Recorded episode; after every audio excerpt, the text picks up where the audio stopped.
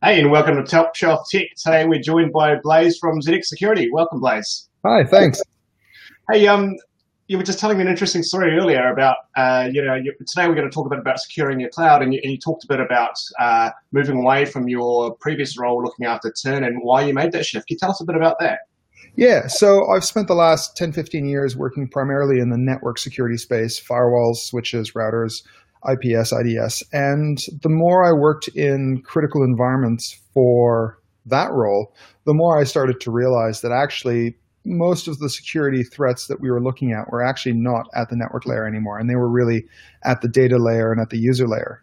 And a lot of the mistakes that were being made in on-prem equipment and deployments were being replicated in cloud when people started moving towards it without really having a plan. And so I thought that for me, at least, the more interesting aspects of security would actually be better suited in cloud than on-prem. And you got some experience with uh, critical infrastructure working on with Transpower, so. Yeah, um, so I've worked uh, on a variety of um, what's called ICS, so uh, critical systems with throughout New Zealand, and uh, it's pretty interesting to see how the differences with those systems and um, the nature of their business is reflected in their security priorities. So, for example, whenever you're dealing with critical systems, uh, availability is way more important than confidentiality or integrity, because at the end of the day, if they can't get to the systems they control, you know things fall over and people lose power and potentially there's a loss of life there. So it was really an educational experience, but um, it's very very specialized. So there's a certain set of risks that only apply to that environment and a certain set of controls that only apply to that environment because you could never realistically dream of having an air gap in a corporate network unless you're dealing with really sensitive uh, you know information yeah and you, you mentioned making that shift um, uh, from firewalls more cloud security stuff um, you know, is there a perception? Do you, do you, in, in, your role, do you see there's a perception of that cloud is less secure? And what are what are the kind of objections you get around moving to cloud? There's a lot of FUD going on in cloud, and there's and there will always be because you know there's some very specific interests that are pushing their own agenda in on-prem deployments and you know selling tin, selling hardware. I think there's no more intrinsic risks these days in cloud than there might be in an on-prem deployment. I think the challenges are largely the same. The things to think about are very similar However, how you get those done in cloud is potentially quite different and requires a different skill set, a different um, technology stack. So people are making a lot of mistakes in cloud deployments that have analogs had they done it on-prem, but because it's all new technology, the solutions they had before don't necessarily work in the cloud deployment. So a lot of it's a bit of a shift in, in thinking. It's not necessarily being less secure. It's about you got to look at different things. Yeah, and you've got to understand that you're not working in a traditional model, and the responsibilities across cloud are very different from uh, any other kind of vendor arrangement. So, for example, if you on-prem, you have uh, uh, outsourced agreement where you've got a company that takes care of patching, and you've got a company that takes care of uh, your network devices, for example, keeping them up to date. Your servers, keeping them up to date. There's no direct analog in cloud for that. So a lot of the companies that did the on-prem stuff are starting to try to get into cloud and they're finding that they have to train up a lot of new staff and, and learn a lot of new technology. Um, and a lot of clients are not necessarily understanding that depending on how you're using the resources available to you, their responsibilities may change. An example being, if you're spinning up a virtual machine in, say, Azure, you are still responsible for keeping that operating system up to date. Microsoft is not going to do that for you. They'll give you tools to do it, but at the end of the day, you're the one clicking update or allowing your automation to click update for you. Whereas if you go to a platform as a service, say Office 365 or something similar, that all gets abstracted away. So there's a lot of people that are confusing the two and assuming that the virtual machines in Azure will magically be kept up to date, resulting in unpatched vulnerabilities, resulting in potential compromises.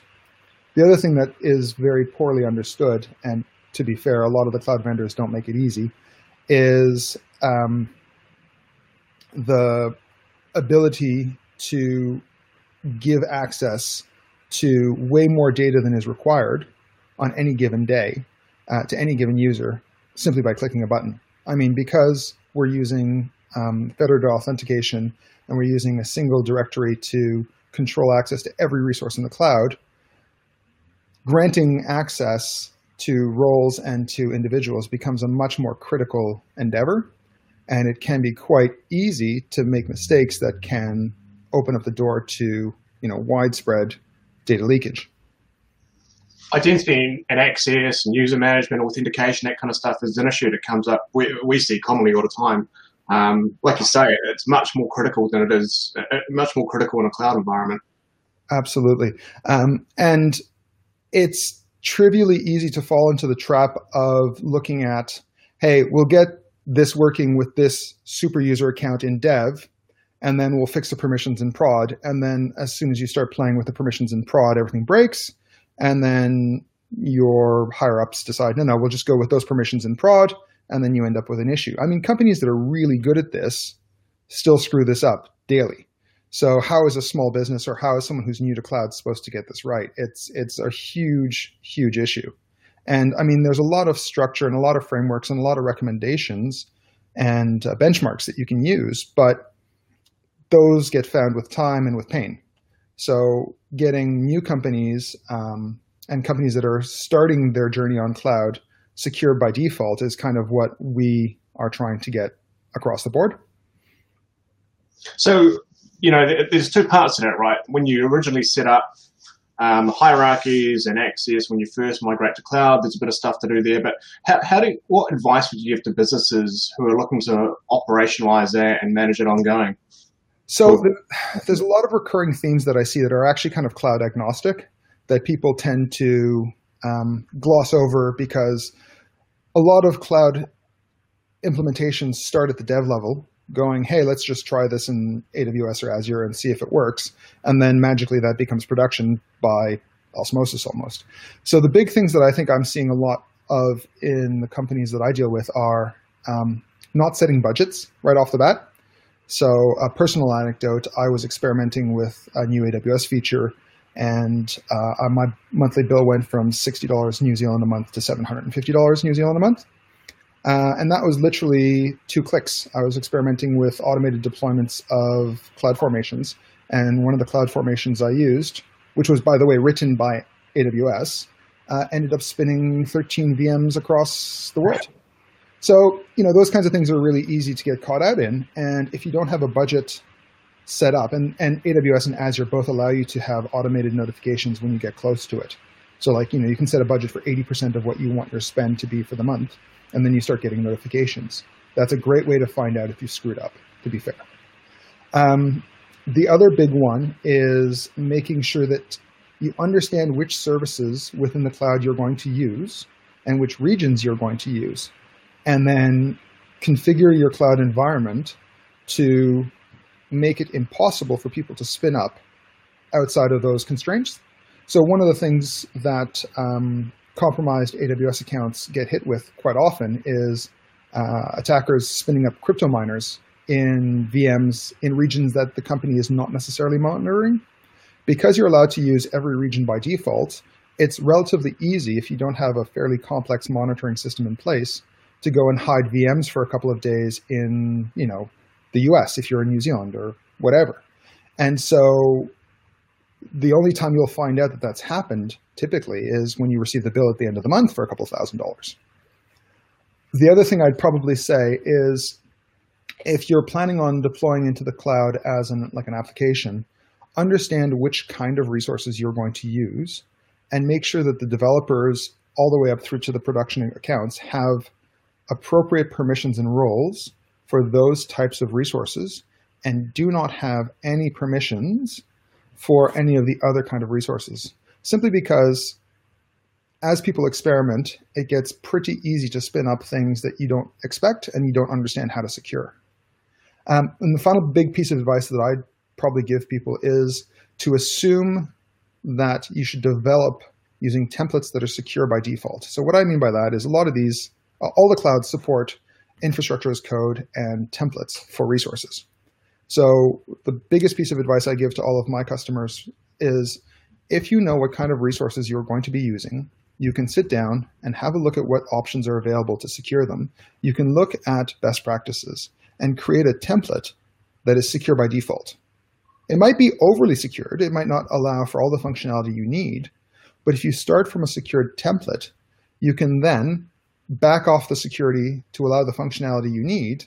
And that gives you two things. That gives you one, a trail of what was required in order to make everything work so that you can replicate it in the next project. And it gives you the ability to understand what your development process is doing in terms of um, changing your templates so that if you have a change management process in place that looks at security, you already have all the paperwork done for that. So that makes life really easy. Okay. okay. point. point.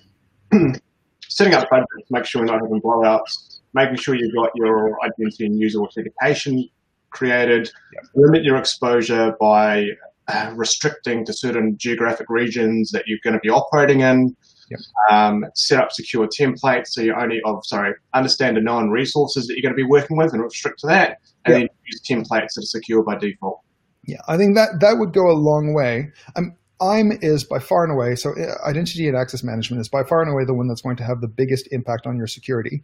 Mm-hmm. Um, but the budgeting, I find, is a really great canary for um, when you're first doing the, the initial setup and configuration before anything's live, before anything's prod. Uh, and it catches out a lot of uh, accidental configuration mistakes.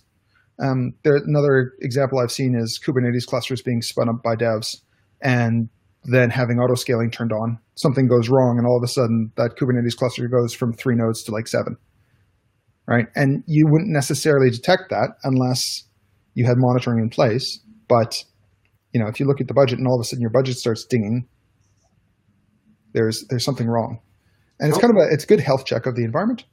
So awesome. So the final topic we wanted to kind of quickly cover is that um, with Azure coming to New Zealand, there's been you know a lot of comments around security, data sovereignty, around hosting information overseas. What are your thoughts on that? Well, it's interesting because what I've seen in the last 12 or so months is a lot of um, government organizations tend to go Azure for infrastructure to cloud. So taking their internal corporate stuff and moving into cloud typically goes to Azure. And along with that is a lot of historical and uh, potentially sensitive information. Now, there are pretty big restrictions on what kind of data can be put into cloud. Uh, anything classified restricted or under can go into cloud according to what I've read from DIA. Uh, but that's still very sensitive information. And there's always been this debate about data sovereignty. You know, where does your data end up? Who can access it? Which governments can um, get a warrant to look at it regardless of who you are?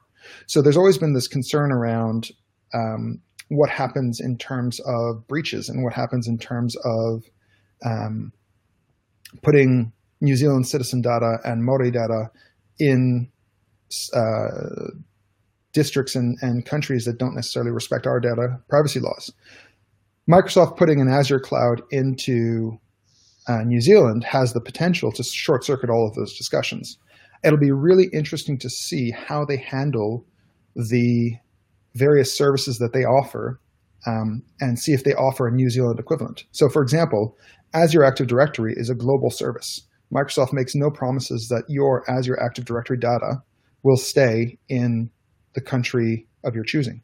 Um, they've got a great website actually uh, where you can basically select your country of origin and it'll tell you which regions and which countries your data goes into. And that applies across Azure and um, Office 365. Now, I, in an ideal world, what will happen is when Microsoft moves their data center into Auckland, we'll have the option to go and select New Zealand for all of those categories. Um, what I'm really curious to see is how many of those categories end up in Auckland. Mm. Yeah, so with Azure come to New Zealand, it not only um, there's, I guess, additional geographic things we should be considering when it comes to security as well. Yeah, um, there's going to be obviously performance gains for people that are, you know, quite latency uh, intolerant. There's going to be a whole bunch of questions around how the regional uh, backups happen and how the geographic backups happen within the environment. And uh, it'll also be really interesting to see how the pricing works out to see if there's a price premium for spe- specifying that you want all your stuff to be in New Zealand. Uh, so I'm really curious to find out what their longer term plan is. There's not a lot out there on the announcement. Obviously, the announcement was made in May. Uh, Fonterra announced they were going into that data center in some way, shape, or form in July. So it's very much a developing discussion. But I suspect the government probably has quite a, a good view on it, and we'll get some some guidance very shortly. Uh, in terms of security, I think there's not a huge difference in terms of securing uh, a region in New Zealand versus the rest. However, it'll be more interesting to see if we can do some kind of filtration based on geolocation, um, because obviously, if all the Azure services are coming from a region that we understand, we may be able to lock down our outgoing firewall rules a little bit more. There might be some some implications for the on-prem people, uh, but certainly it's a big big uh, um, announcement because they're the first cloud vendor to come to New Zealand. And so that gives them a pretty big leg up, in my opinion, around at least getting the government um, ministries on board with them. Yeah, absolutely. I think exciting times ahead. Um, you know, hopefully we see the acceleration of public cloud adoption, some of these, whether they're real or perceived issues around some of the data sovereignty stuff. Um, and yeah, I guess having the public sector being able to access the breadth of the Microsoft services that will be available as well. So yeah, it's it, will be interesting because the announcements have all centered around Azure so far, but I think the bigger implications are actually around the Microsoft 365 packaging, uh, mm. making sure that you know your SharePoint sites, your Exchange server is in country, uh, means that there's uh, less risk of foreign nationals subpoenaing information, and that likely is going to be something that a lot of the people like the Privacy Commissioner will be looking at. Uh, I'm really curious to find out if there's any guidance that's going to come out of the likes of the Privacy Office or DIA around that, and if there's going to be additional guidance to ministries that already have cloud in place, because moving from one cloud to the like one region or the other is not an easy thing to do. So that might end up requiring a fair amount of rework, and that could have downstream effects for everyone that works in cloud in New Zealand. So a lot of exciting information, announcements coming out, still a lot more to learn, but uh, yeah, exciting times ahead. Thanks very much for joining us, Blaise. No worries. Thank you. And thanks for tuning in to Top Shelf Tech. See you next time. Cheers.